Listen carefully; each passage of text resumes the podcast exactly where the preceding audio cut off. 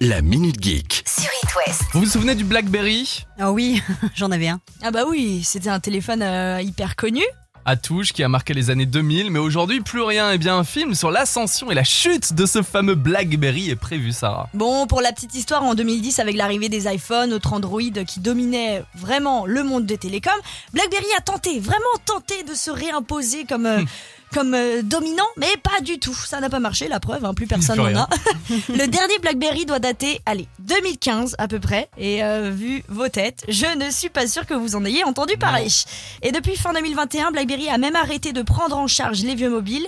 C'est pour ça qu'aujourd'hui, on doit faire notre devoir de mémoire vraiment et créer un film. Un biopic sur, un les biopic BlackBerry. sur BlackBerry, sur l'ascension, la chute de la marque, bref. Ça peut être enfin, intéressant. on- oui, mais c'est surtout le réalisateur Matt Johnson à qui on doit les films Opération Avalanche et The Dirties. Alors, je ne connais pas ces films, mais je pense que le monsieur est calé et il a décidé de mettre en lumière l'histoire de l'entreprise. Au casting, on peut déjà compter sur Jay Baruch qui a fait This Is the End, Knocked Up. Knocked Up, oui, et Glenn Howerton qui a fait It's Always. Sunny in Quoi Philadelphia.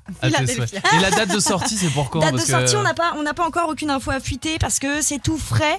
Euh, mais ce qui est bien, c'est qu'on connaît déjà la fin de l'histoire. ah bon? La chute. Après les langues, Sarah, il y a Duolingo qui Ouais. euh, s'attaque aux maths. Alors, Ah, c'est Duolingo- Duolingo, ouais. Duolingo, c'est une, c'est une appli. Je voulais dire Dualipa, mais pas tout. Pareil. Non, c'est une appli qui va, je pense, servir aux enfants à quelques jours de la rentrée. Euh, en gros, c'était l'équivalent d'un Babel, tu oui, sais, l'application où tu apprends les langues.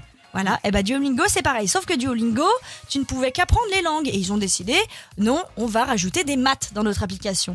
Alors ils vont se diversifier, là ils vont commencer à mettre des multiplications, divisions, fractions, périmètres, angles, etc. Proposer un niveau d'abord CM1 et ensuite C'est pour s'attaquer. Bah ouais, moi je pense déjà le CM1 ça va être compliqué, je vais pas te mentir.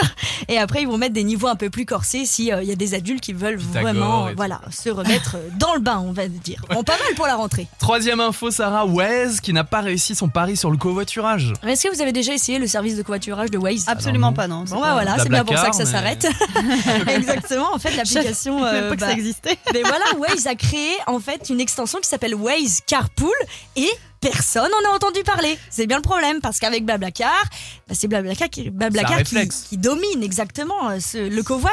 Et en plus, il n'y a pas que la crise sanitaire hein, qui a fait que Waze se sépare de ce service. Aux États-Unis, le covoiturage, ils sont pas du tout adeptes. Ouais. Et vu que euh, Waze appartient à Google, Google qui est une entreprise Ah américaine, ça n'a pas marché non Mais plus. Waze, ça va continuer parce que le Waze, GPS, ça cartonne quand même. Bien sûr, Waze sera toujours là. Bon, d'ici là, c'est Purple Disco Machine qui nous rejoint avec Sophie and the Giant. Et la minute positive de notre ami Sylvain. Bonjour tout le monde, 13h23. La Minute Geek.